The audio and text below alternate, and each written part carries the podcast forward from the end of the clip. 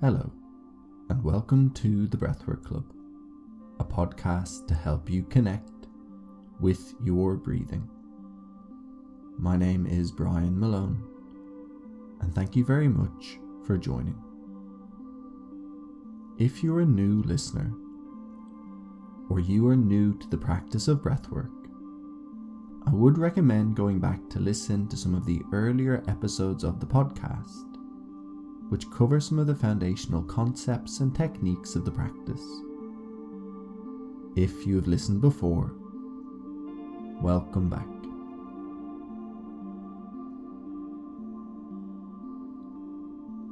In this episode, we are going to look at a yogic breathing technique that is known as Kapalabhati.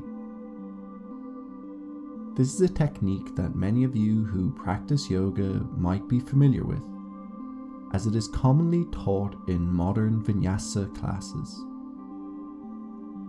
In the Hatha Yoga tradition, this technique is considered a kriya more so than a breathing technique.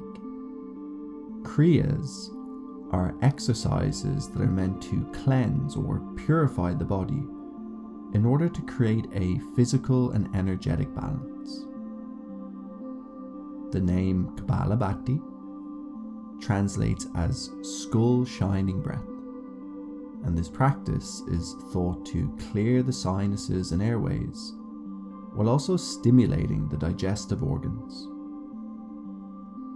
But because this practice is performed by changing our breathing pattern, it often gets considered a breathing technique, and it can have a beneficial impact on our respiratory system.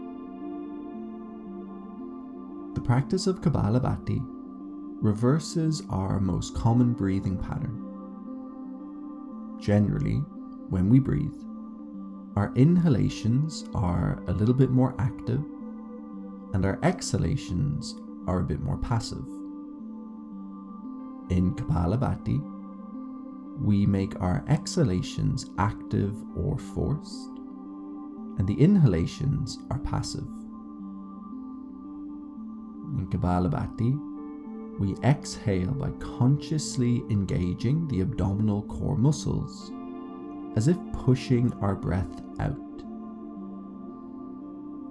Our core muscles are intimately connected to our breathing, particularly when we place a bit more intention on the exhales. You can get a feel for this by placing a hand on your belly and coughing. What you will feel is the abdomen drawing inwards. A cough is essentially a forced exhale. So while in Kapalabhati we exhale through the nose, it is the same engaging and drawing in of the abdomen, so that the exhale is kind of an active sniff, like clearing your nose. this active engaging of the abdomen can help strengthen our core muscles, and it can also have a positive effect on moving lymph and increasing circulation in the abdomen which can help to detoxify the body. Our inhales are then passive, meaning without conscious effort. It's like after the active exhale, we just let the inhale happen. We should hear the sound of the active exhale, but the inhale should be quiet, gentle, and small. So a few rounds of Kapalabhati might sound something like this.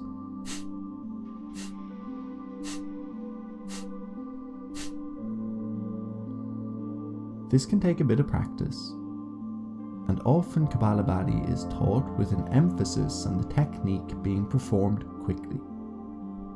I prefer to approach it slowly at first, focusing on finding the right technique, and then if it is comfortable, we can start to increase the speed. When I first started practicing Kapalabhati, I found that going quick caused me to pull my abdomen in on the inhale and out on the exhale, which is the opposite of what we want. So sometimes slowing it down to understand the technique is a good place to start. Either way, Kapalabhati does quicken our breathing, making it a controlled form of hyperventilation. Slow breathing is often considered anything around 6 breaths per minute, but with Kapalabhati, each breath might only last a second or so. Hyperventilation is generally not a good thing. It is very taxing for the body and usually puts us into a state of stress. But short periods of controlled hyperventilation can be beneficial and a useful way to think of this is through the concept of the gunas from yoga. The concept of the gunas would need a podcast in itself to fully explain, but I'll try to give a brief overview. The gunas are three qualities that interact to make up all experience. There are three gunas tamas, rajas, and sattva each with its own attributes. Tamas is the quality of grounding or stability. Tamas slows us down, helping us to rest and recover, and is often related to the parasympathetic nervous system. It is also the quality of having. Too much tamas, however, can lead to stagnation, lethargy, and laziness. Rajas is the quality of action and activity. It is the energy that motivates us to get moving towards accomplishing things, and it is sometimes linked to our sympathetic nervous system. It is the quality of doing, so a pretty important thing. Too much Rajas can lead to us feeling restless, anxious, and never being able to rest and relax. Sattva is the quality of balance and harmony. Creates a sense of peace and tranquility which gives rise to higher states of consciousness and feelings of love, joy, and compassion. It is often thought of as the quality of being and it helps to balance and guide the other two gunas. We can see the presence of the gunas in our own lives. Sometimes we feel calm, sometimes lazy, sometimes energized, sometimes restless. Sometimes we even experience moments of clarity and peace. And we can use certain practices to help us cultivate these qualities too. Kapalabhati can be thought of as a practice to cultivate or stimulate the qualities of rajas. Often, when we slow our breathing down, it helps to calm us. But when we quicken our breathing up, it can energize us. It can help us cultivate more of the energy that activates us. So, when we're feeling a little low on motivation, this can be a useful technique to turn to. I feel that we live in a world with a lot of Rajas energy, so I tend to focus on breathing techniques that help us to relax and down regulate to provide some balance. But techniques that do the opposite are important too. And this can be a nice technique to explore at the start of a busy day or maybe before some physical exercise like a dynamic vinyasa yoga practice. How long you practice this technique for may vary. Some people like to practice it for up to 20 minutes at a time, or you can practice it in shorter rounds. I'm going to guide you through a short practice of Kapalabhati where we will practice three rounds of roughly 30 seconds, with a little break in between each round. As we breathe a little faster during Kapalabhati, I like to use the time in between rounds to breathe a little slower, just to balance things out a little bit. You might even explore some small pauses at the end of the inhales and exhales. I'll encourage you to take the first round or two a little slower, focusing on technique. But if you then feel comfortable going a little quicker for the last round, feel free. Now, as this technique involves this active engaging of the abdomen, it would be best to avoid if you are currently pregnant or maybe suffering with any issues around the abdomen.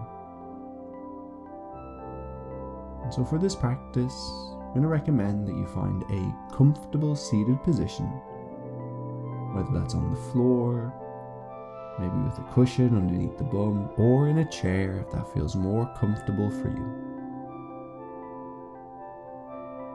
Allow yourself to sit up tall, in particular, trying to slightly lengthen the sides of the waist.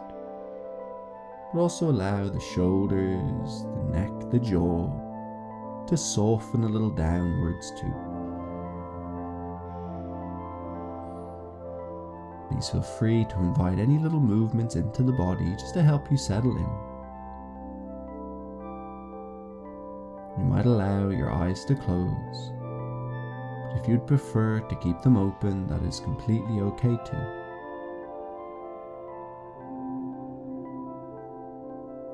And when you're ready, start to bring your attention to the sensation of breath traveling through the nose. These first few moments, not feeling any need to change or control, just noticing how your breath is for you at this moment in time.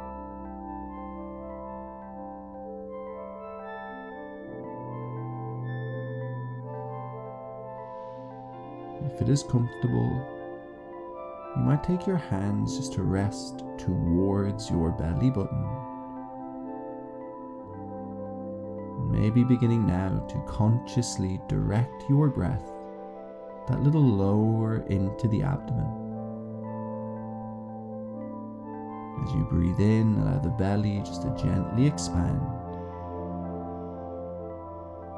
As you exhale, letting it naturally draw in.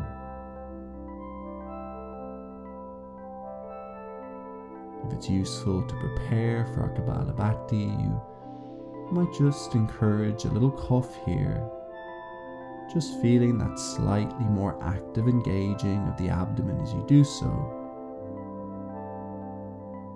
Which again is going to be the same action we will use to forcibly exhale during Kapalabhati.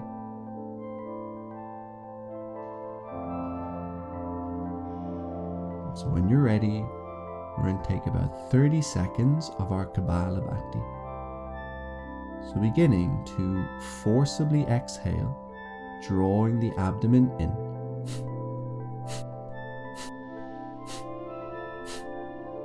As best you can, letting the inhales just naturally happen.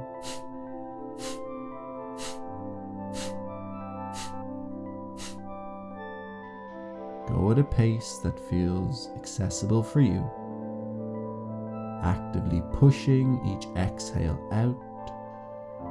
Inhales just reflexively follow.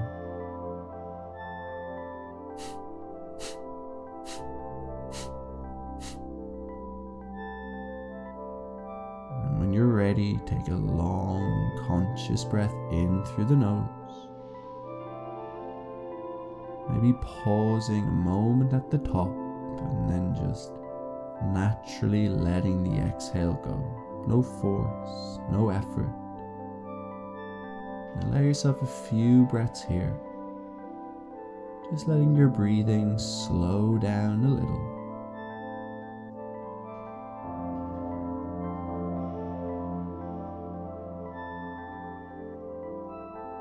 And then when you're ready, we'll move into a second round.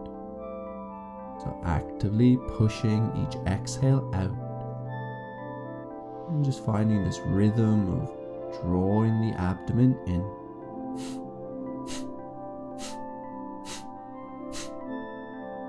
Inhales just softly follow. Most of the folk letting the conscious effort be on the pushing of the exhales.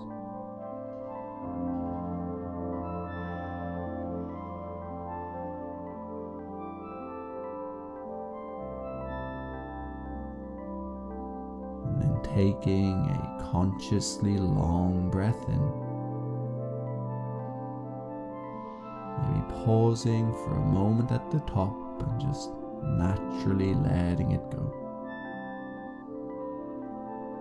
Take a few slow cycles of breath here.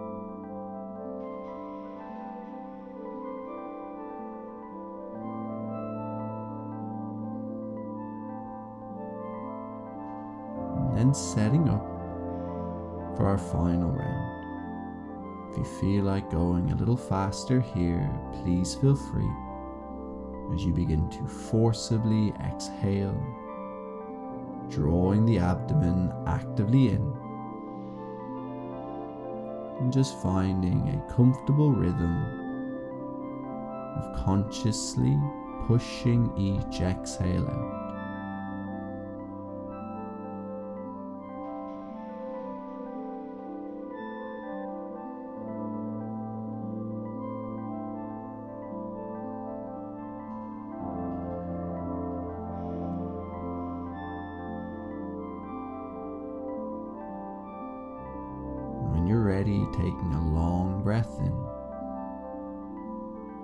Maybe pausing at the top and then slowly exhaling. And allowing yourself a few slow cycles of breath. Allowing the effects of your Kapalabhati to settle. Maybe take a moment just to notice how you feel.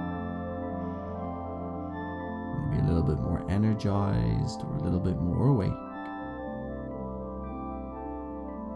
It's not uncommon to sometimes feel a little lightheaded after Kapalabhati. This is because Kapalabhati can actually lower the amount of oxygen our body absorbs temporarily. Nothing to be concerned about, but can just sometimes lead to a little floatiness. If you found this technique useful, it can always be a nice one to turn to any morning or any time of day. You just need that little pick me up. So, thank you very much for listening and happy breathing.